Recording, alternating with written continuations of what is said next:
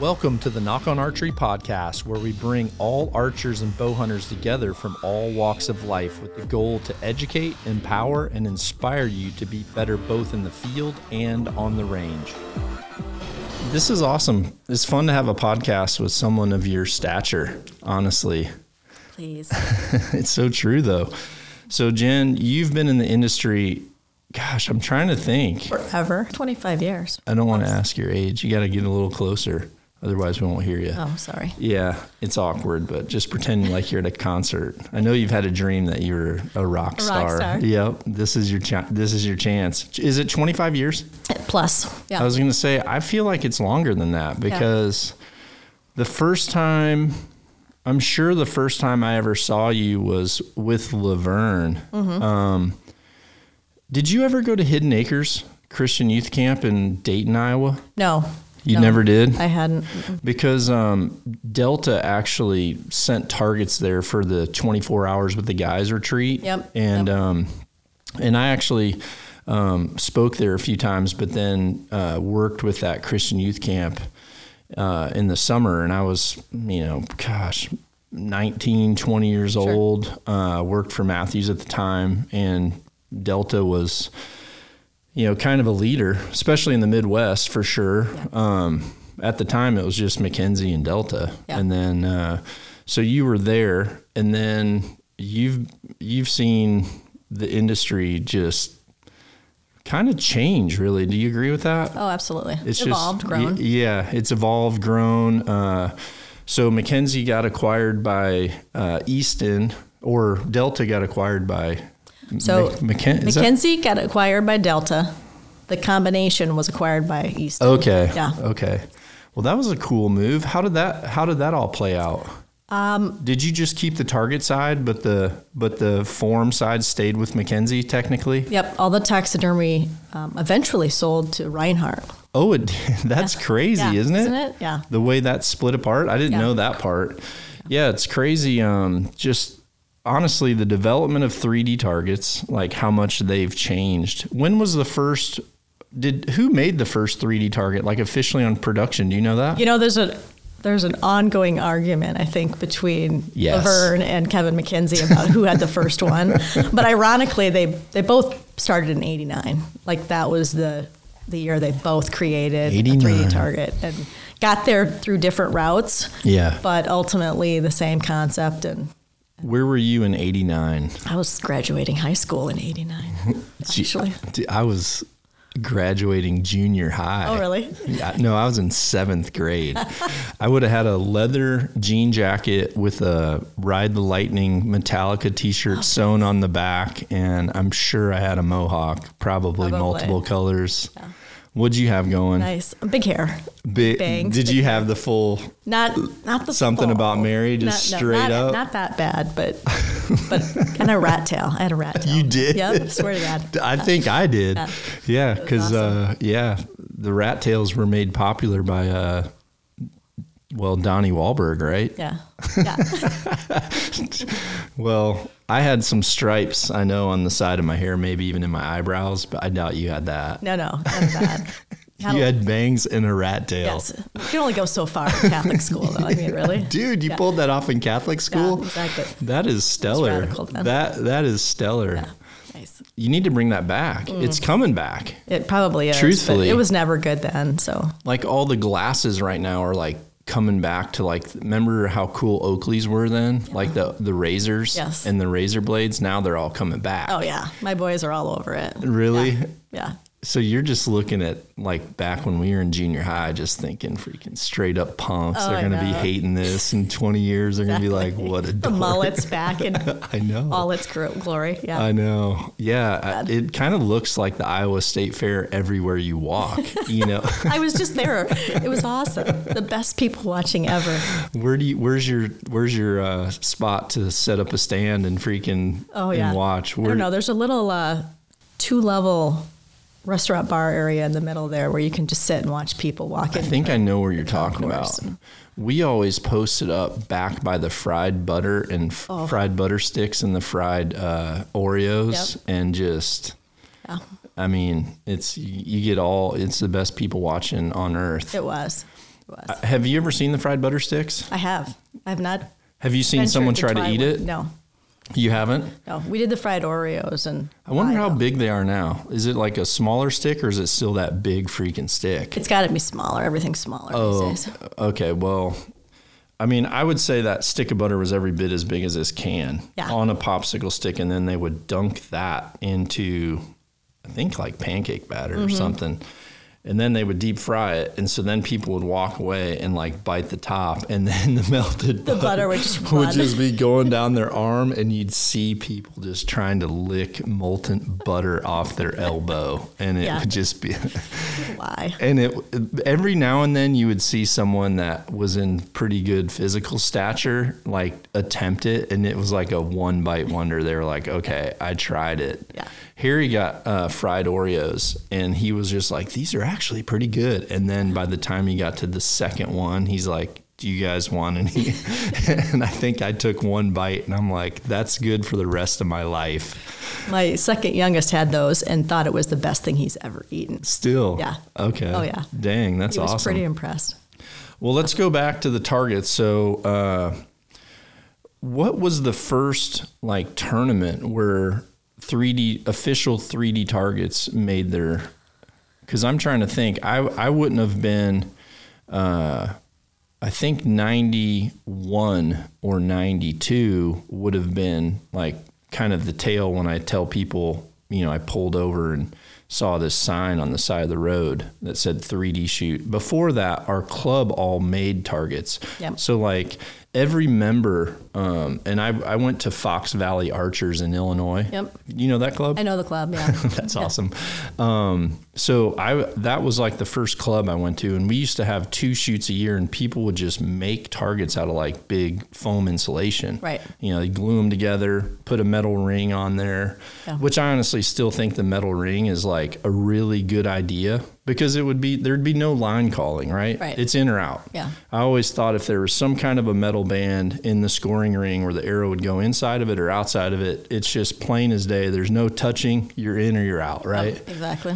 Um, but then I remember maybe it was 93 when uh, I saw that, like the first actual 3D targets. And then probably a year later is when I went to the first uh, IBO Triple Crown in Bedford, Illinois, Yeah. or Bedford, Indiana.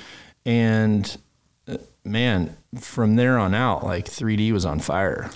So IBO probably was the first national level 3D shoots, but you had a lot of you know local. Um, Anderson Archery used to have a big deal back in the day. Um, the field archery clubs started out you know with paper targets on bales and stuff, and then they would kind of dabble at the 3Ds. But IBO was probably the first one, and then there was a big Cabela's.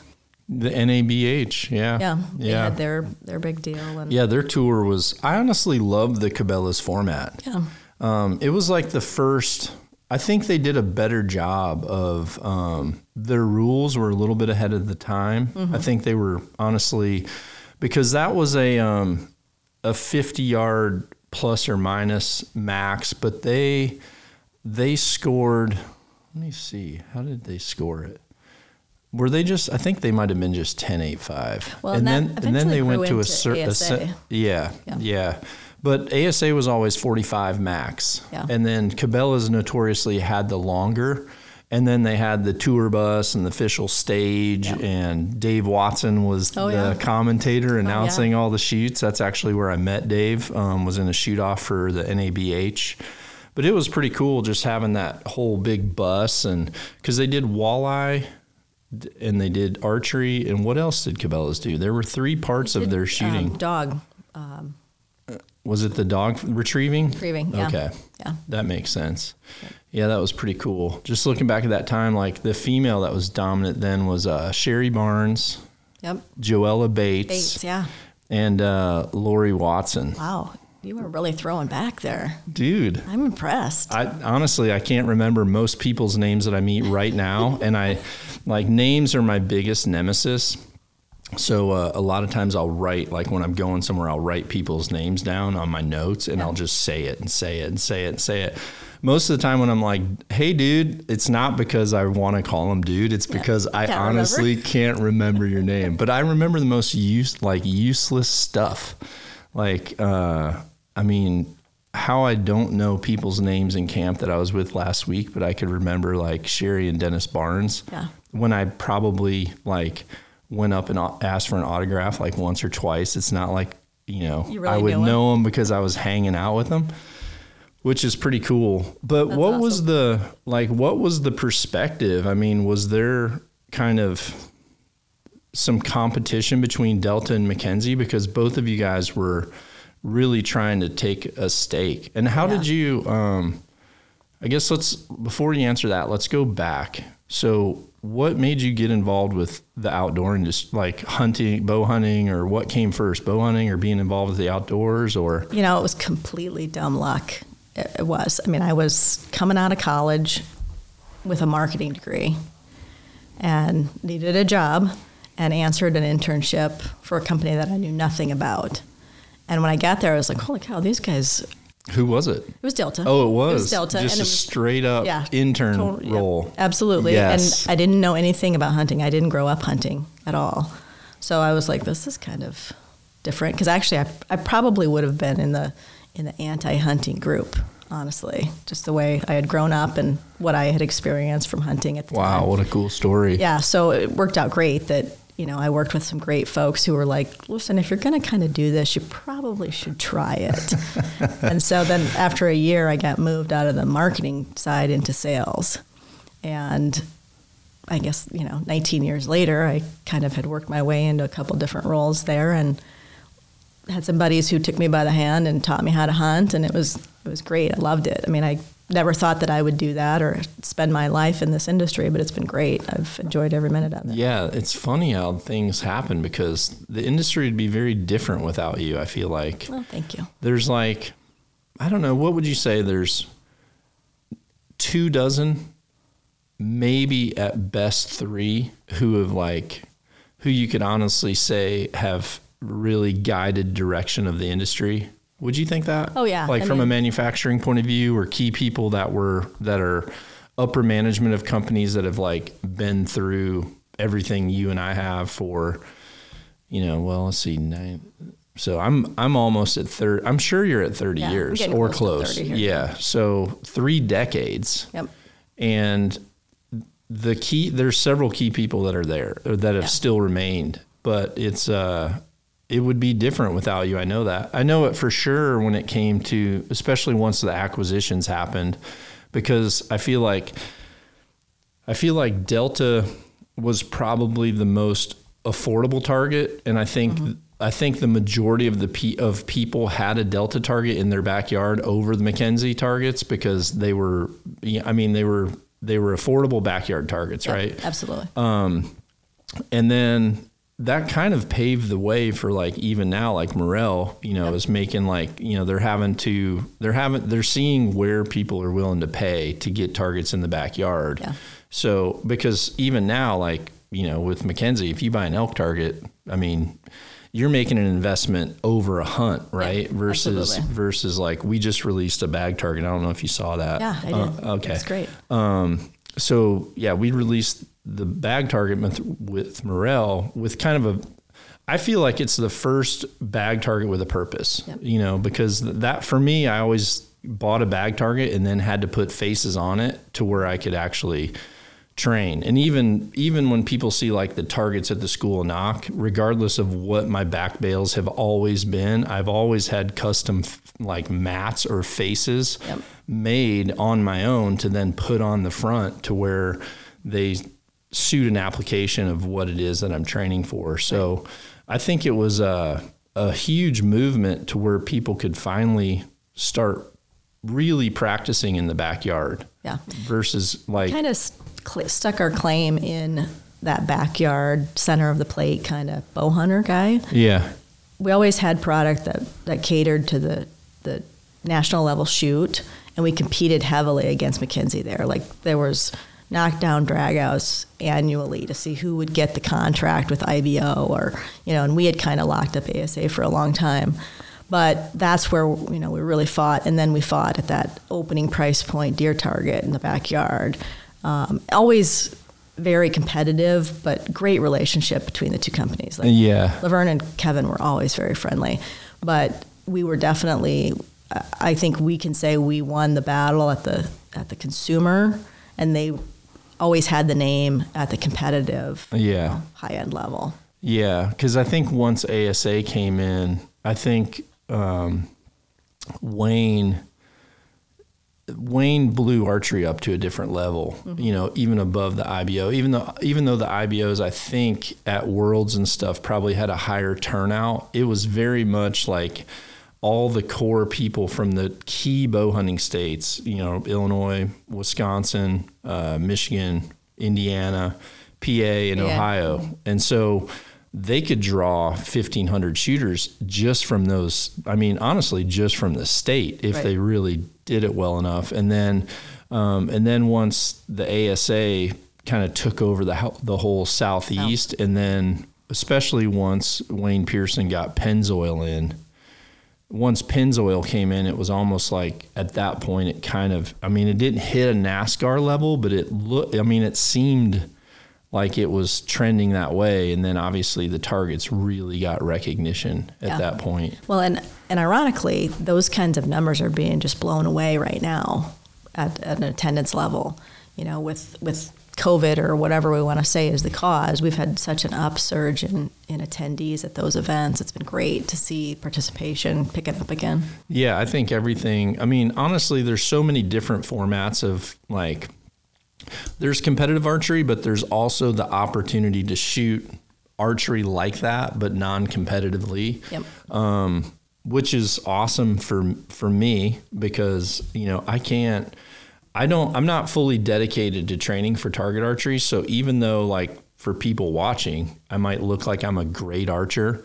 Um, I'm not a phenomenal archer right now. And there's people that do it every day and and honestly like i wouldn't right now i would not beat my late 20s or 30 year old self because sure. i mean i did it till you know there were holes shot out of targets the size of that can yeah. you know and i would just shoot the shoot freaking targets all the time and pay the neighbor to change my 3D course once a week so that when I walked out there it looked different and just you know I just drilled nonstop. And um, if you're not doing that, it gets frustrating, which I think is why the attendance went down so much, especially in the known class, because those people that didn't have a job and actually did it that way, you know, the people, well, it kind of started, I think, I think it started that direction um, the heaviest with Tom Crow and and George Dixon mm-hmm. because those were the first two people that actually like were in a mobile trailer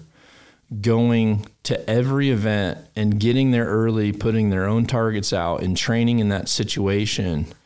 And they made it a full time job. Yeah. And that was when it it truly became full time. And the people that weren't full time were just going there to donate an entry fee. Yeah. And it became very apparent that you know, I always tell people, listen, you could have an archery tournament, the same tournament, you could have it three times in a row, and you're you're going to have probably the same three pe- or the same ten people within the top ten, but you could very well have three different winners. Mm-hmm. But it's like there was there was like the super elite small group, then there was you know the people that are always within striking distance, right. and once a year they had things where the cards fell yep. in their direction and they would pick one up.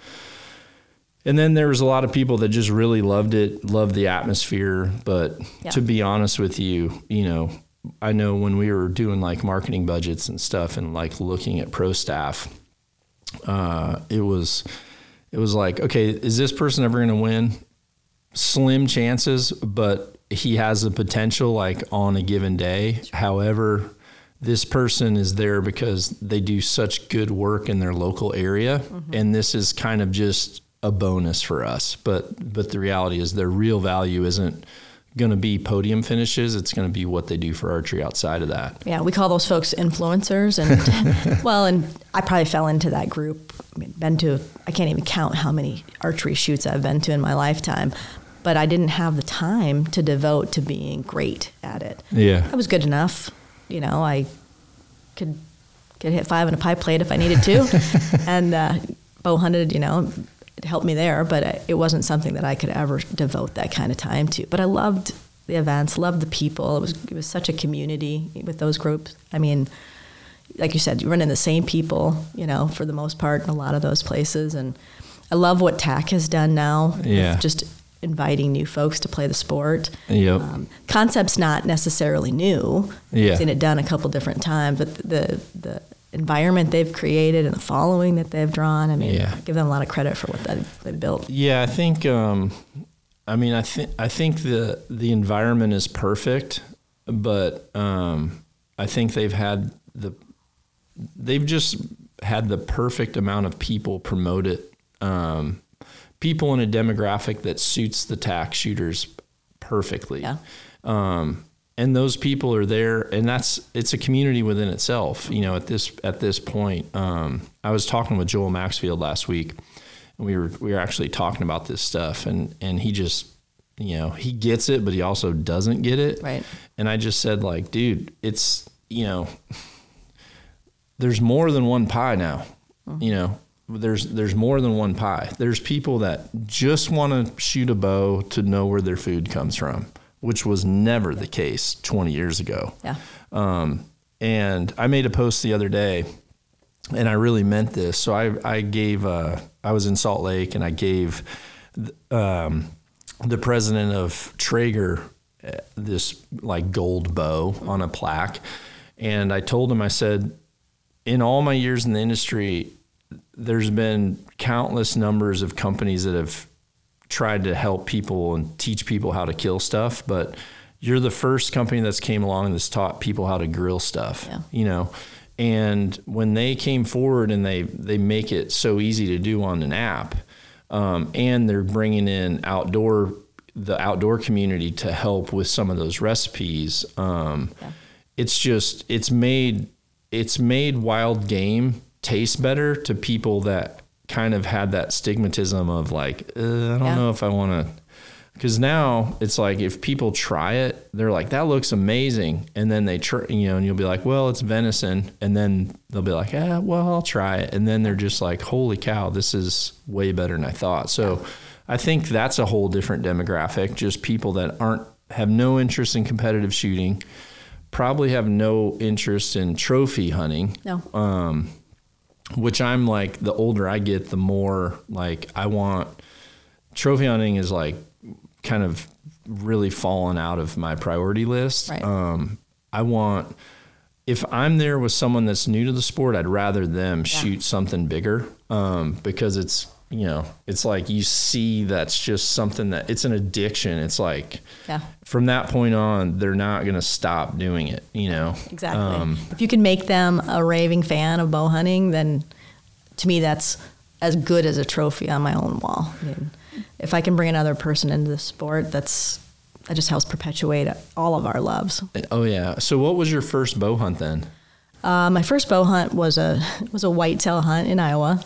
Um, nice. My boss Laverne at the time Yep. had a little spot up in, in Shell Rock. He put me in a tree stand. I didn't know anything, like literally. I, I knew enough to hit a When target. was and that this? about- this was probably '93. Oh dang! No safety belts. No, nothing. nothing. I'm in a tree stand by myself. He had just walked me out What to this was spot. it like an API yeah, stand? exactly. What? Yes, it was. awesome. Totally. And I was like, okay, I'm not even sure if I can get back to the trailer from here because I had no idea where I was at. And I um, sat up there going, okay, now what do I do if I actually hit something? Because I've never gotten this far. People before. still say that right now. Yeah. No, it was great. And it was just a little forky, you know, first deer, but it was great. I had an awesome experience. Never thought that I would, you know, ever shoot anything, much less, you know, experience it with people that I enjoyed being around. And he was great. You know, he Had was, you ever felt nerves like that or anything? you know what? I to this day, I don't feel nerves when I shoot. It's afterwards. Yeah. Like afterwards, I'm like, holy cow, that was so awesome. But in the moment, I don't. I don't Had you ever it. felt that though? Like after, Yeah. like after the shot, and once you got up to it, had you had No, ever was felt great. that's great. Yeah, it's totally. I mean, competitive sports, all of those things, nothing the same.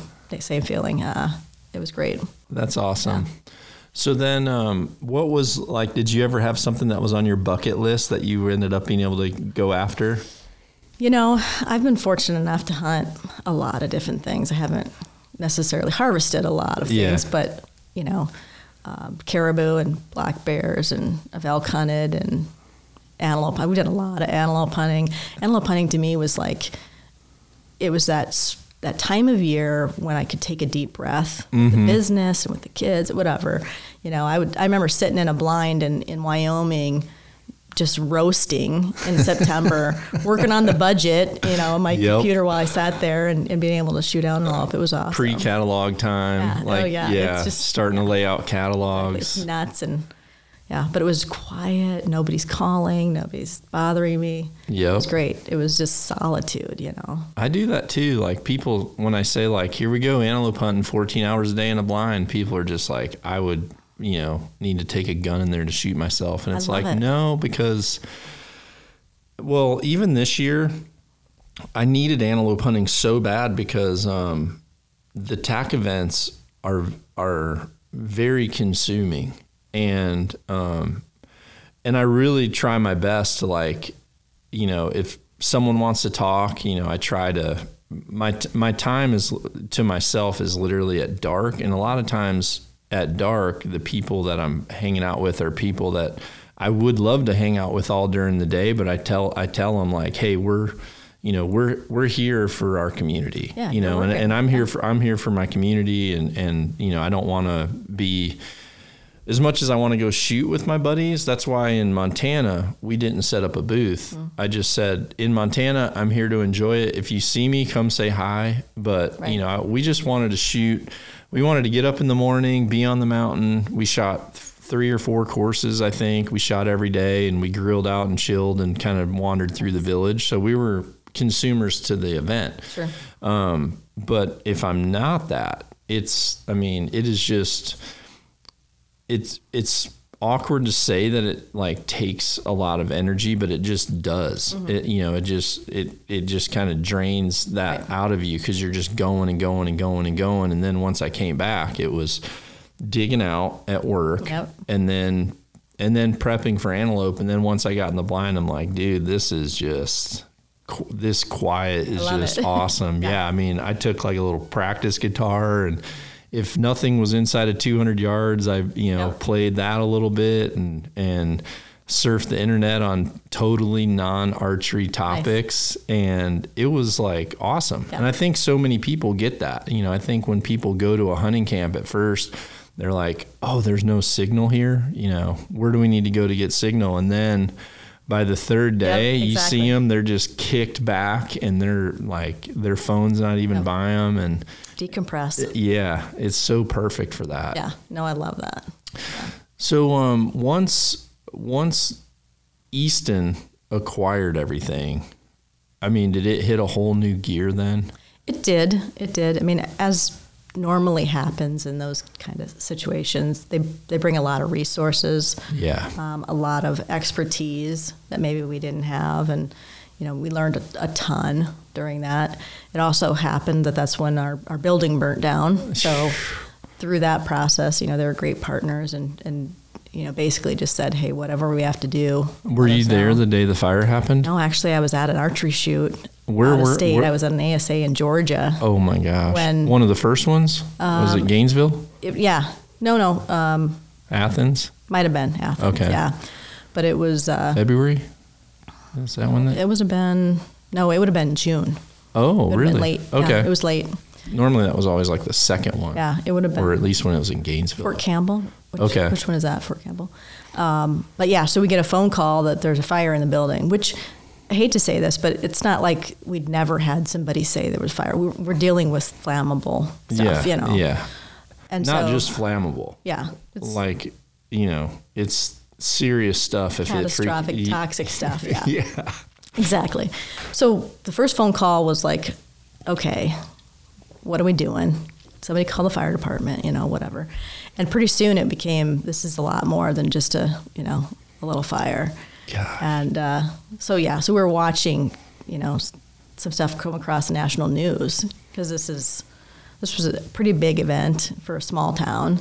And Dike, Iowa. Dike, Iowa. Yep.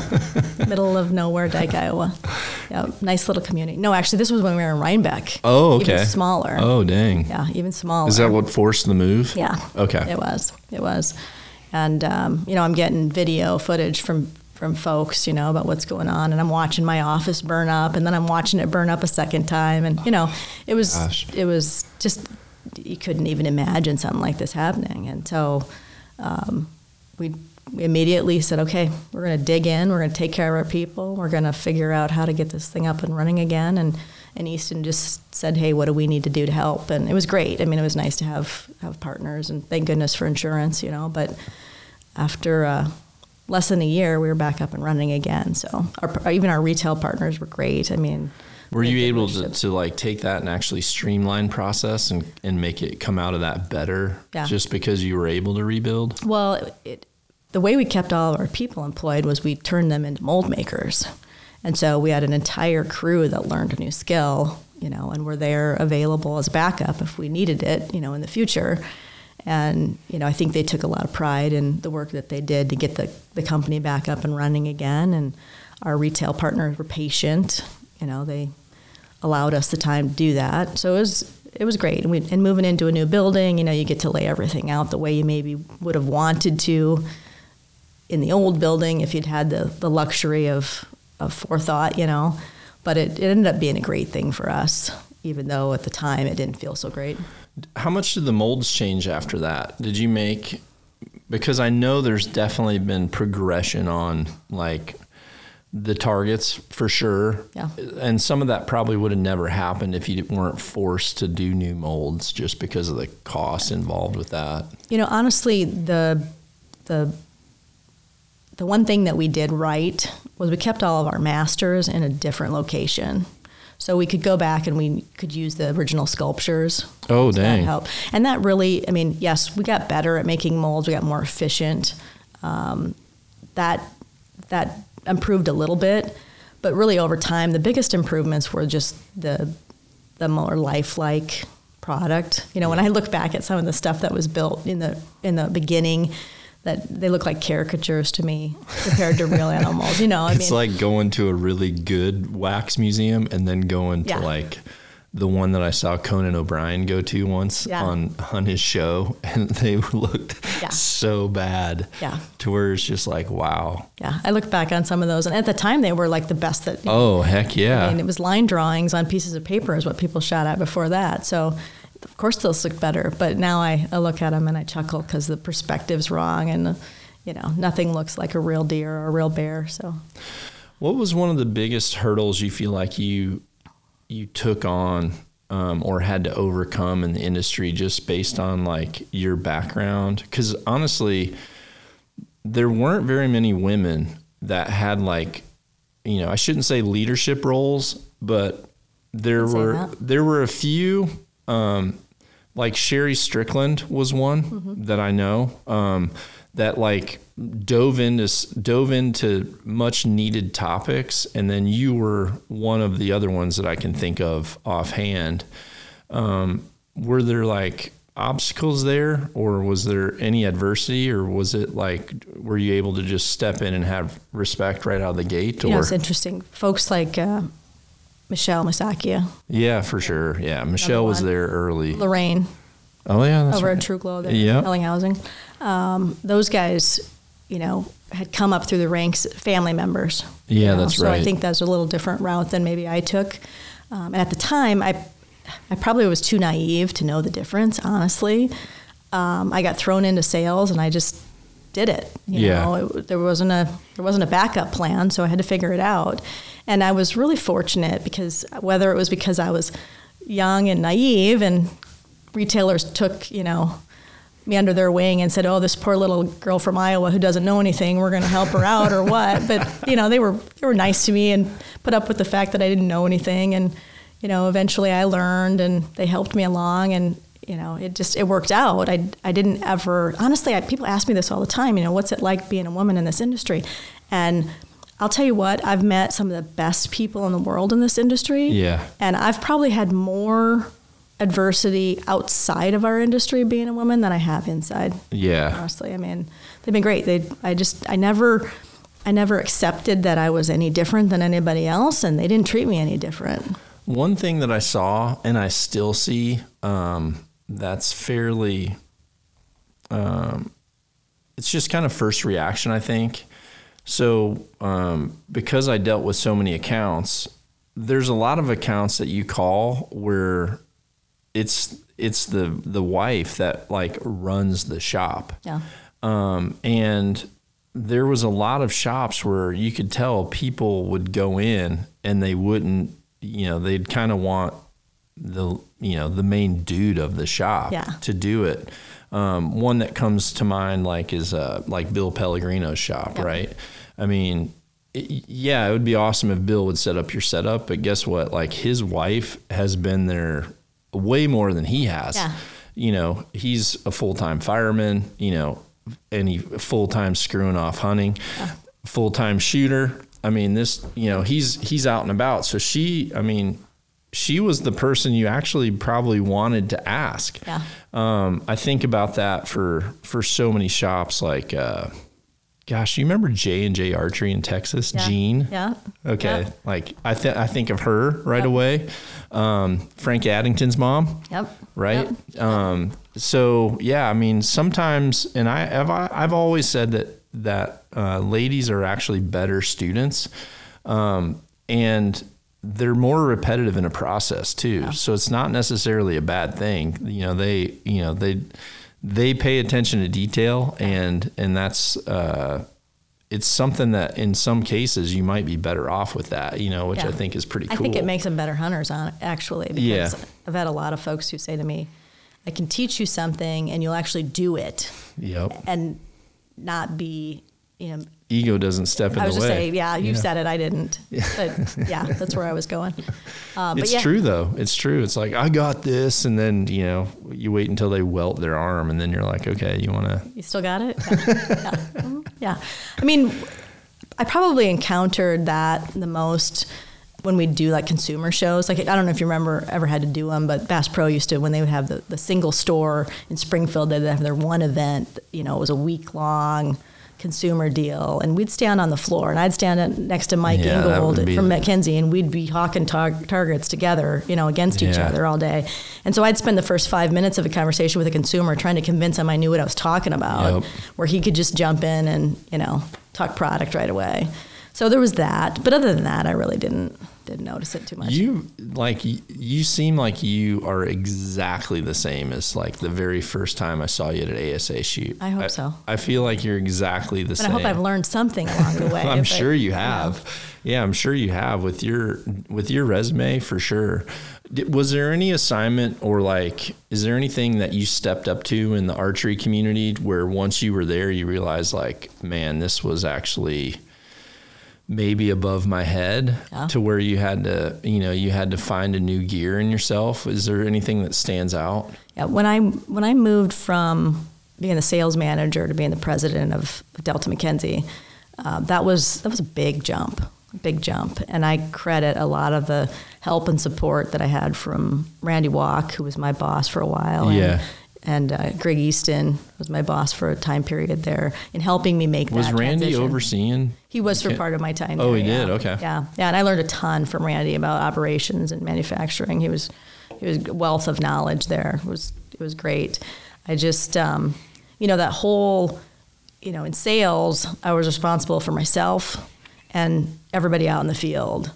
And then you move to operations and you're responsible for everything. Mm-hmm. And so there was just a, a big learning curve there and the, the people issues that you encounter. And yeah, there were some times when I was like, wow, this is, the treadmill has not stopped climbing. What'd you have to do to to like smooth that over? Was it just finding the right people that you could delegate to, to where you know you just had full trust in in those all those you know different branches that fed out? Yeah, certainly you have to surround yourself with good people and and people that can take responsibility and and run with it. Definitely, um, but some of it was just just learning, you know, going through a cycle or two of a year and and learning all the pieces that have to be accounted for and paid attention to and yeah, it was just a, a big growth opportunity there. It's funny. Last week, um, Lonnie from PSE called me. Yeah. And he called me about. Um, we've got two things coming. One thing is still in like a testing phase that's coming further down the line, but we have something that's coming out soon. Um, but we also have something that's in a testing phase, and we we bought a certain piece of machinery in order to to be able to have like Sure. You know legit data. Mm-hmm. So he kind of called me about it, and one of the things that we really wanted to do now we're at a challenge of from a man like we can do it when it's one person making a prototype, Yeah. which you already know where I'm going. But once it becomes something where people on the floor have to do it repetitively, and I can't, I can't even, I, I honestly don't think there was a single year where last minute you realize something isn't going to work like you thought it would. So he kind of called me and he like broke this news. And I just said, yeah, cool. Well, let's keep going. And he's just like, uh, so is that it? And I just said, yeah, dude, figure it out, you know? And he just said, well, you took that better than a lot of people. and I said, when has there ever been anything that you're bringing new to the market that's gone to plan? No. Like it just, it really, it, as much as you want to tell people we tested this, we did this, there's just such a weird difference. Yeah. Um, and so here's a here's an interesting story. So, uh, and I don't remember what year it was. Um, it might have been like it was somewhere between 2002 and 2004, but um, there was a big speed game, right? Yeah. The archery industry was a speed game. Um, Mathews, we were bringing out a bow called an LX, and it was kind of a speed bow, but still a hunting speed bow, but it kind of was, you know, in between both. So originally, that bow, which single cams were, you know, the thing, um, that bow was originally a two track bow. And, you know, so there was no, there was no like, uh, you know, there wasn't like, I'm trying to think. It was so there wasn't like three tracks on the cam. So you're, you know, essentially it's the Genesis cam. Yeah. Okay. Um, so originally that was a two track system. Everything was good to go. We literally get all the parts to build the 15 bows to take the ATA show. And there was about four of us building these bows for the ATA show because things were super secretive. Like even our employees, there was very few that like touched the new stuff, but because it it never went to the floor yet. And so we built these bows for the show. And then I'm trying to think what happened.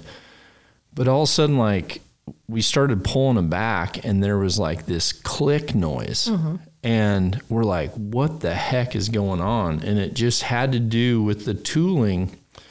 And with that being a single track and how we spaced everything in the cams, once we made them on the floor, for whatever reason, we had built five prototypes where we had shot them for the whole year, uh-huh. and Matt was doing you know efficiency testing and working on cams, and who knows how many times that thing got pulled back in an Instron machine. Yep.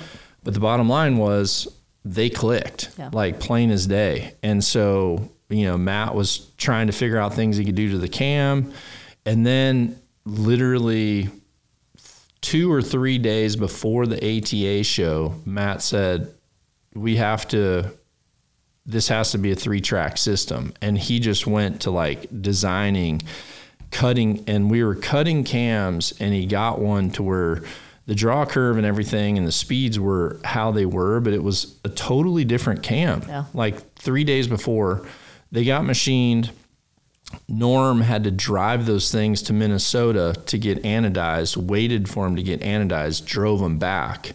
uh, me, Brandon, Bruce, and Joel built the bows, put them in our put them in a truck, and Brandon and I drove them to the ATA show and literally unboxed them the morning of the show. Yeah.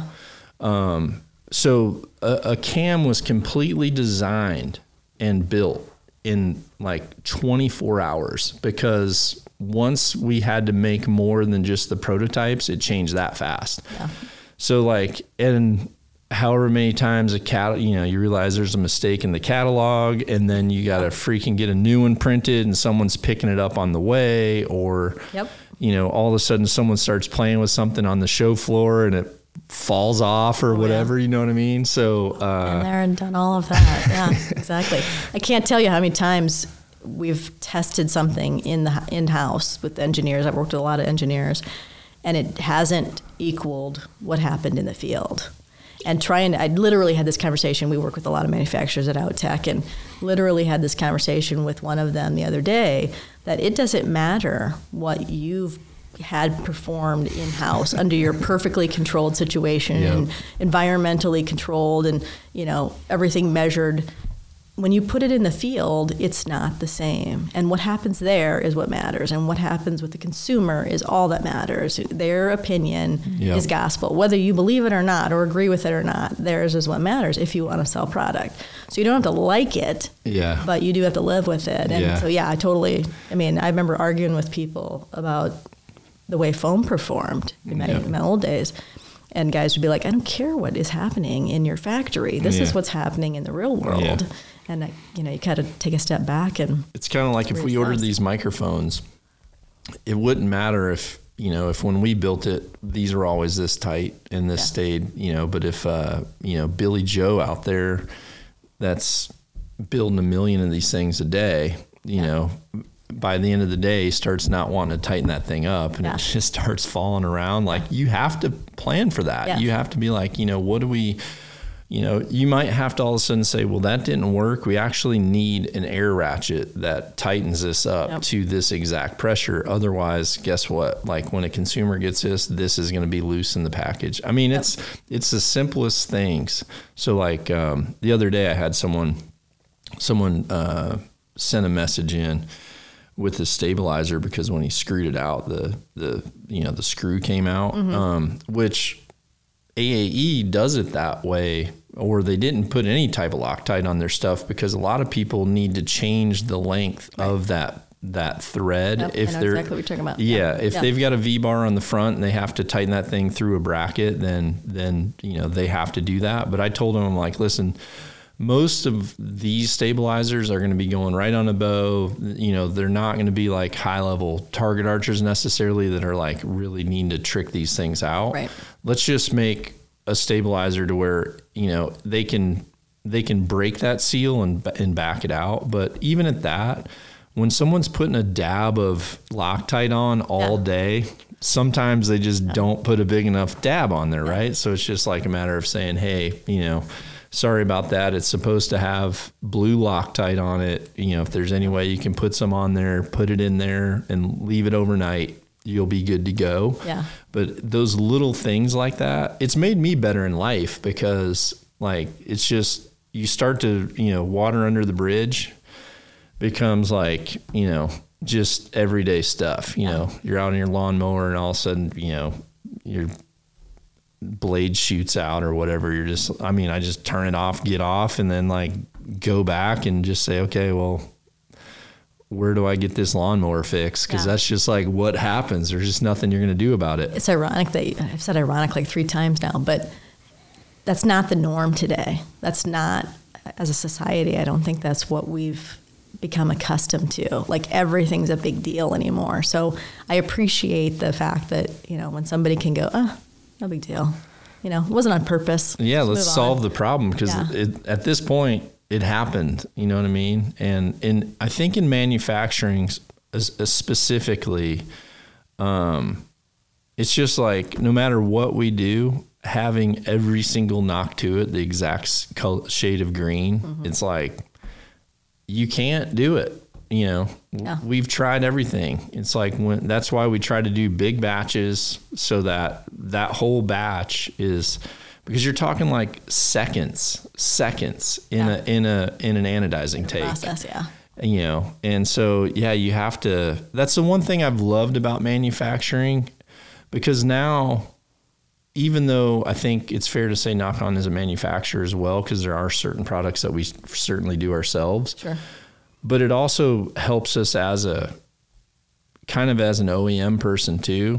It, it, I think because when people say like, "Hey, we can't do that," it's just like, okay, well, what's the obstacles, and I can kind of think through some of that What can we stuff. do? Yeah. yeah, just based on the fact that I know it never happens perfectly. Right, right. Yeah. You should have to spend time working in retail and working in manufacturing. Every person should have to, to have an appreciation for the rest of the world. Imagine that Yeah. if people actually, uh, if people that bought your product and you know, this guy never did, but let's say this person flew off the handle because there was you know that screw backed out, and you know if you don't Yeah. send me two right now, we're I'm gonna freaking badmouth you here and there. You know, it's just like, have you ever been somewhere where you know?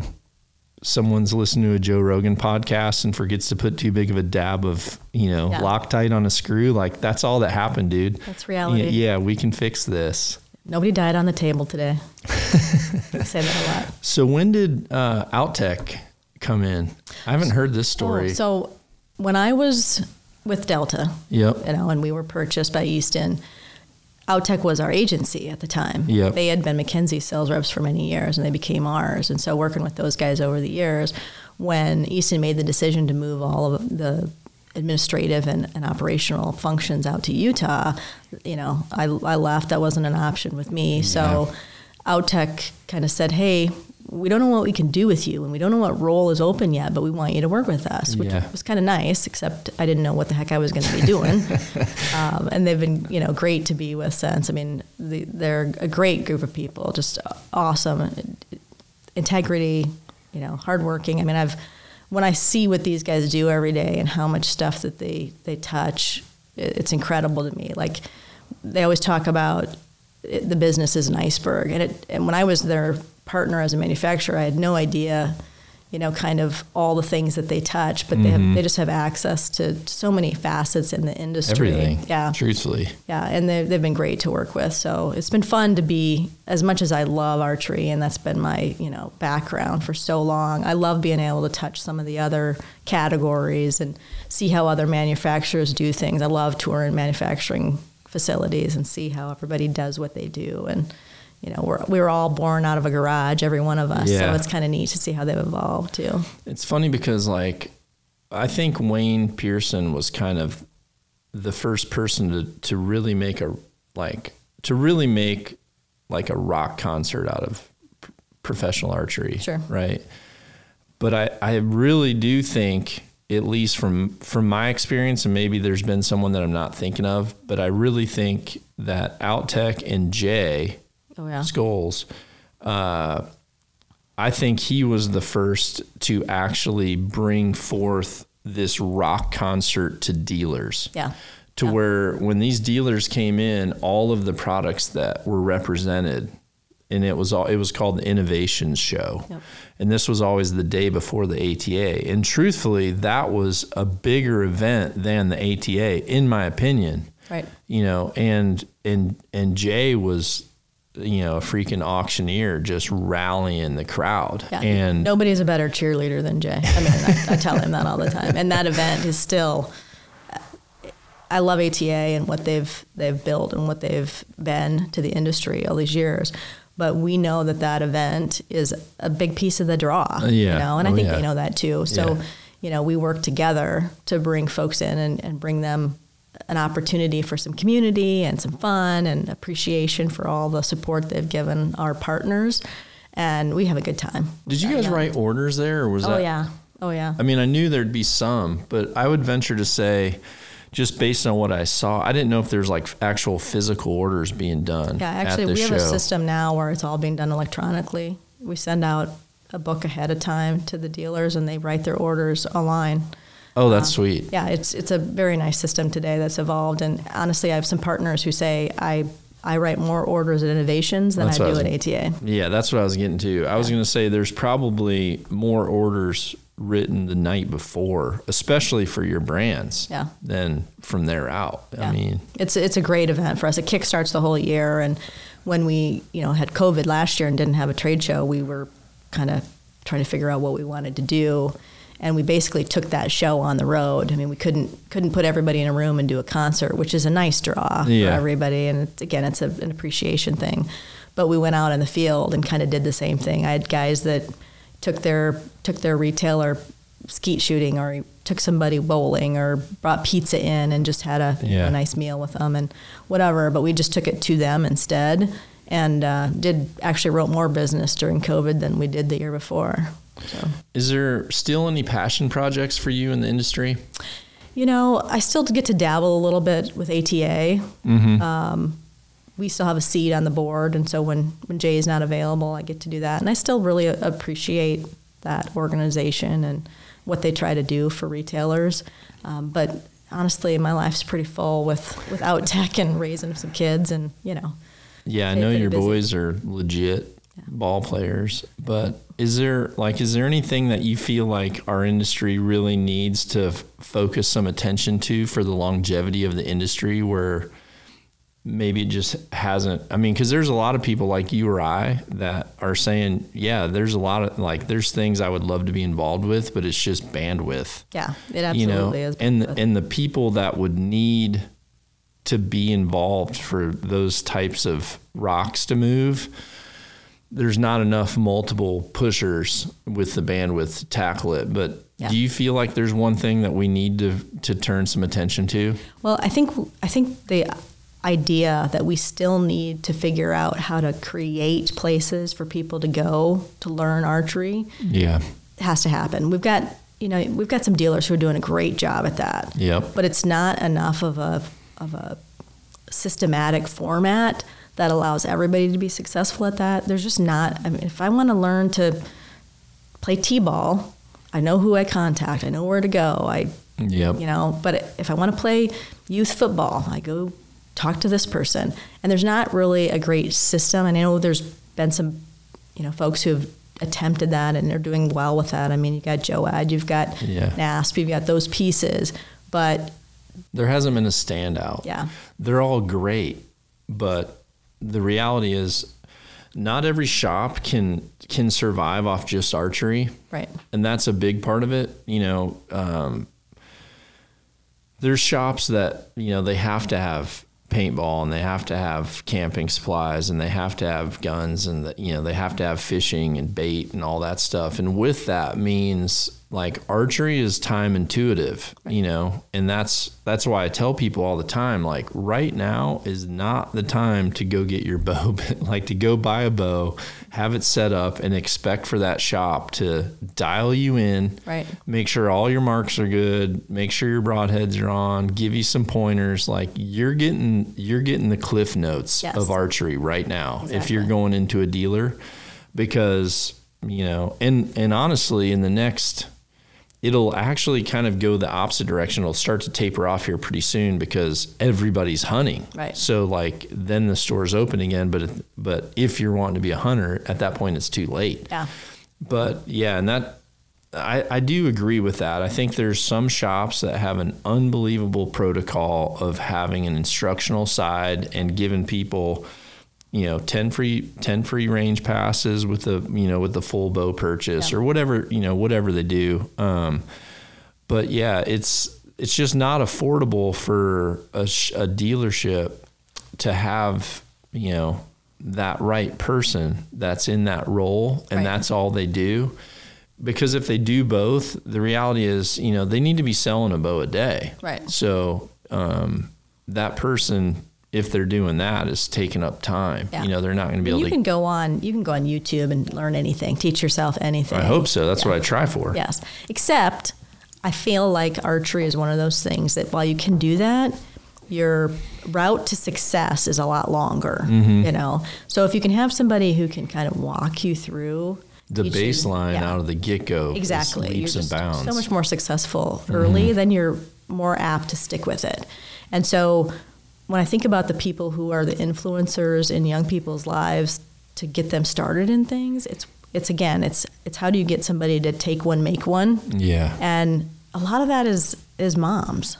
Yeah. And unfortunately, a lot of shops aren't set up for moms, Mm-hmm. you know, and they're thinking average guy bow hunter, you know, and they're not necessarily welcome places for well, they're the not. novice. They're just not. And there are some shops that are great at that. I mean, I, Mm-hmm. I've worked with a handful of, of folks with ATA that are just great at that. Do it, have phenomenal kids party programs and rental programs and all kinds of ways to introduce kids. Yep. But it's over and above their everyday business, you know. And it's not like right now everybody's not really busy with just being an archery shop today. So that's tough. You know. Yeah. resources are spread thin. I agree.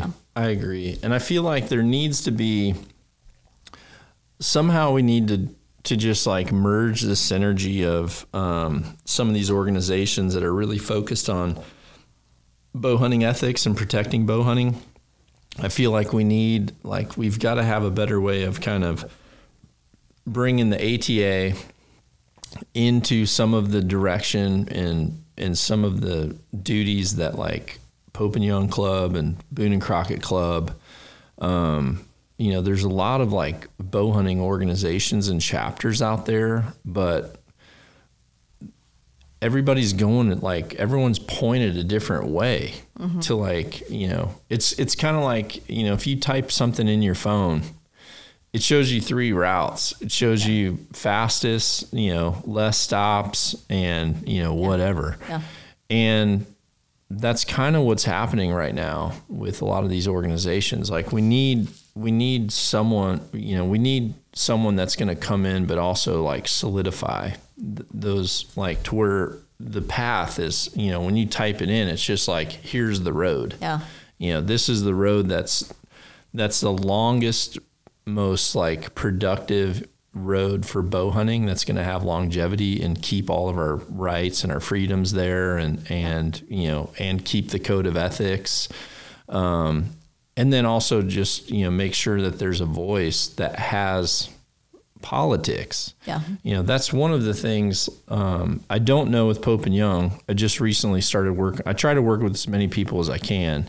Um, but like with the boone and crockett club there's you know there's a lot of people in those committees that just have great political ties to where um, your membership is is helping those people when they have the ear of someone that's making these main calls Right. Right. they're able to say like hey that's not a good idea Yeah. you know and here's what this is going to affect um, i think the ata could could step into that world and do a really good job with especially with the people that are on the board they've all got you know they've all, all got resources right like the ata is kind of like like you said when delta mckenzie was acquired by Easton, with that came resources, Yeah. you know, from from multiple fascias, you know. So um, I think the same's true. I think eventually that has to happen to where it's like, listen, we're all bow hunters.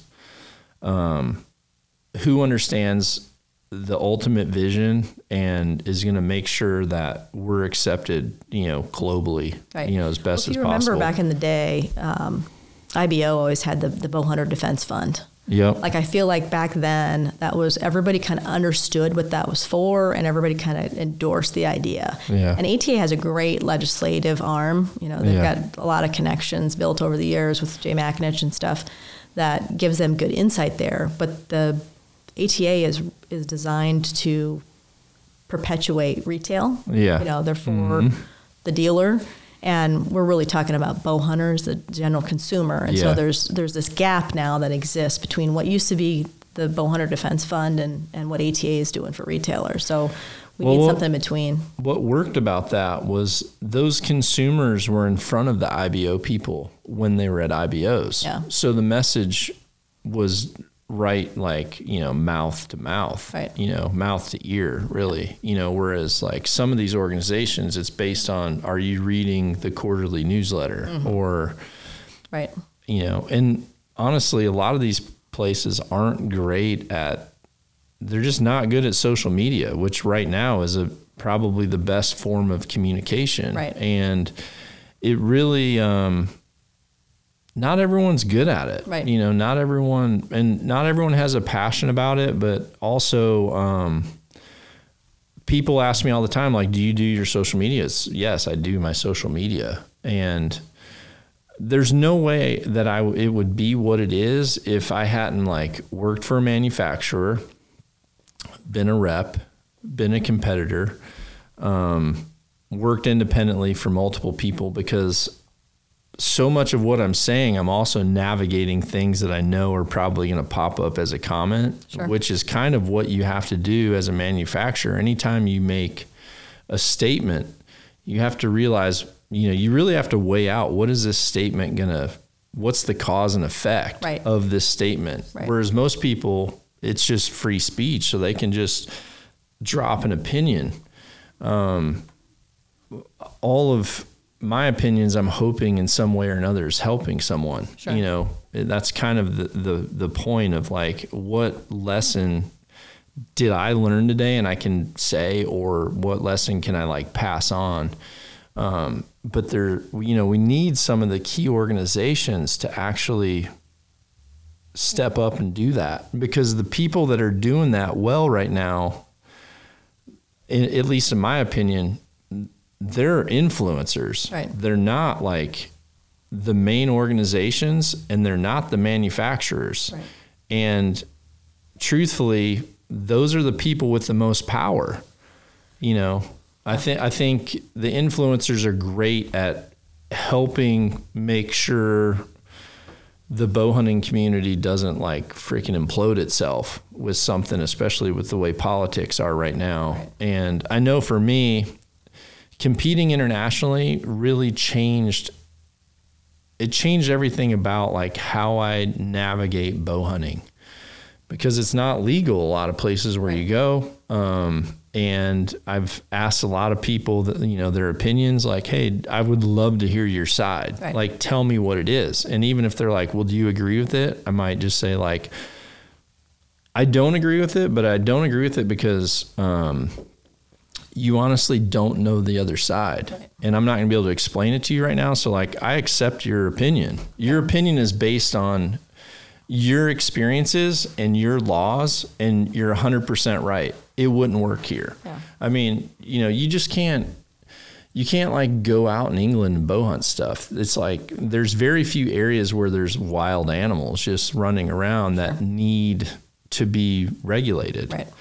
And if you don't have that, it's a very different argument, you know. Whereas if you go to somewhere like Hawaii with Axis, it needs more regulation than what it actually. Right. I, I shouldn't say more regulation. That's not fair to say, but th- like th- that is literally, you know, two fish tanks of just like exploding population. Yeah, they need more participation. Yeah, yeah. They don't need that. regulation. They need participation for for the management of what's going on. Right. Um, You know, and I think commercially, there's a few places that have kind of moved in and started doing some commercial access stuff. You know, for for commercial access that that has regulation.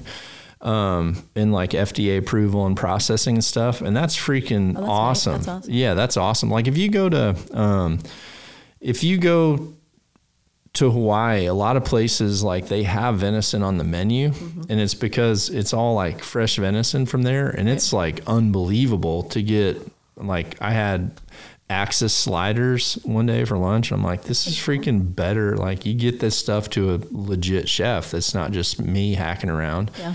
Um, it was freaking awesome. You know, it was great, and and I think we need we need to do a better job at like you know areas where it just doesn't make sense like don't push the issue Right. you know it's like some places if people are like well i'm fighting to get bow hunting legalized here it's like well you know there's one farm that has a lot of deer on it you know it's not like i drive around and see deer all the time whereas you know in when sharon first came to wisconsin and you know and hunting became like she realized like hunting is totally needed Right. you know slamming on your brakes trying not to hit Yep. freaking deer and then you know she's like the deer are always in the yard you know they're always eating the garden Right. you know it's like at some point you realize they need some regulation, Regulation, you yeah. know and and you have to like last year um, one of the last days of late season i was out and i had all my doe tags and part of me kind of didn't want to like shoot those. Yeah.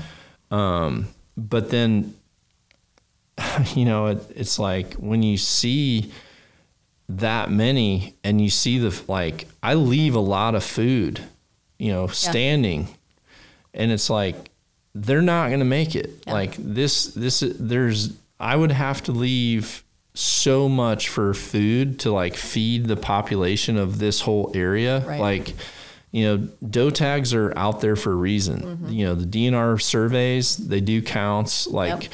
you know, the, and these counts are based on, you know, what the success rate is on filling them. Yep. And they're pretty dang good at those numbers, you know, and, and I know there's times where, you know, maybe there's like a huge winter kill. Like I know in South Dakota, there was a huge winter kill in like, you know,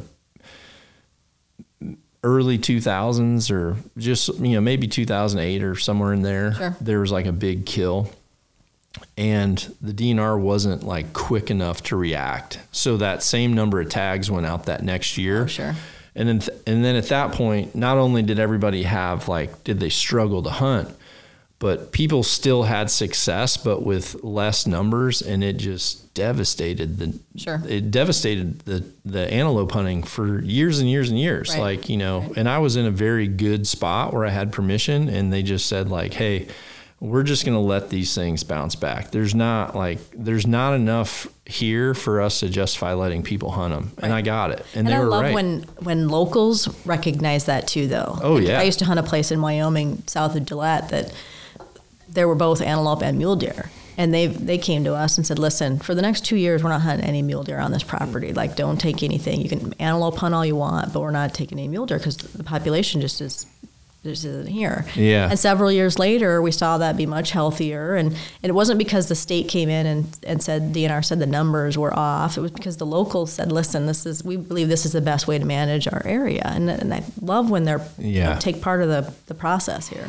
yeah that's awesome well what's your next big thing you want to tackle in archery is there anything that like is there anything on your to-do My list to-do list. yeah You know, I, I have a I have a desire to elk hunt again. I haven't done that in a while, and would really like to do that. Uh, but- jay yeah, make it happen Yeah, no kidding. Thanks. uh, but mostly at this point in my life, I'm I'm more about getting people into the sport. Yeah. You know, how do I create more hunters? You know, I've got five kids that are all over hunting right now, and uh, we're in the thick of duck season right now, so it's crazy at my house. But just I love to watch. are you on a flyway over there Um, I don't know that I would say we are, but they've had some pretty good luck so far this year. Uh, we're a little bit to the east, I think Uh, yeah but just getting new folks in the, the field, teaching them, you know, archery. Um, I've taken several my nephews and nieces and stuff, and it's just I love to watch somebody new, you know, take an animal for the first time and appreciate that experience and you know the, the tracking and the recovery and processing and all of those things. Just you know, it, I've taught them a skill that Yeah. I mean that's a life skill that most people don't get anymore.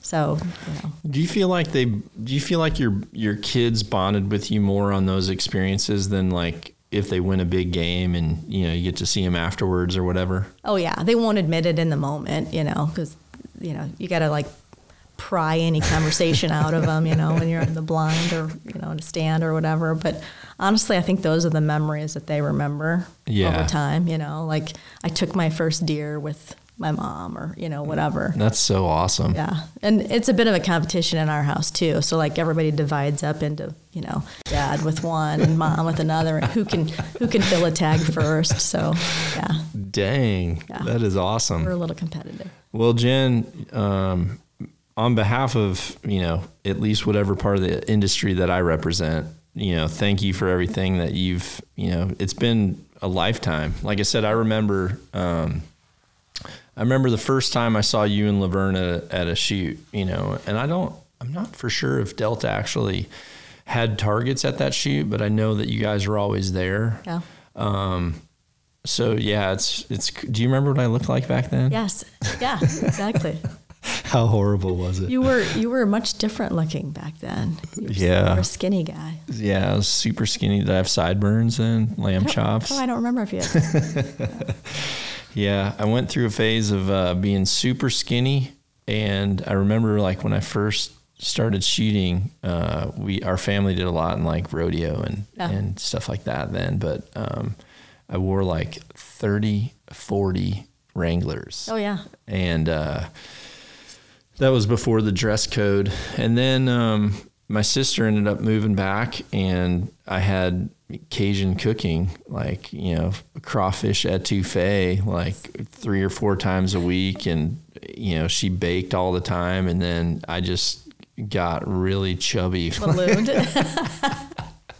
And honestly, I kind of fell in like at that time there wasn't that many archers that were really in shape No, too. no. I mean, it was like like bellies were the thing. No, honestly, I mean That was your there stabilizer. yes, there was a size and shape that applied to archery, and I'm Yep. like, this is not probably a healthy. No, look, you know? no, it was Yeah.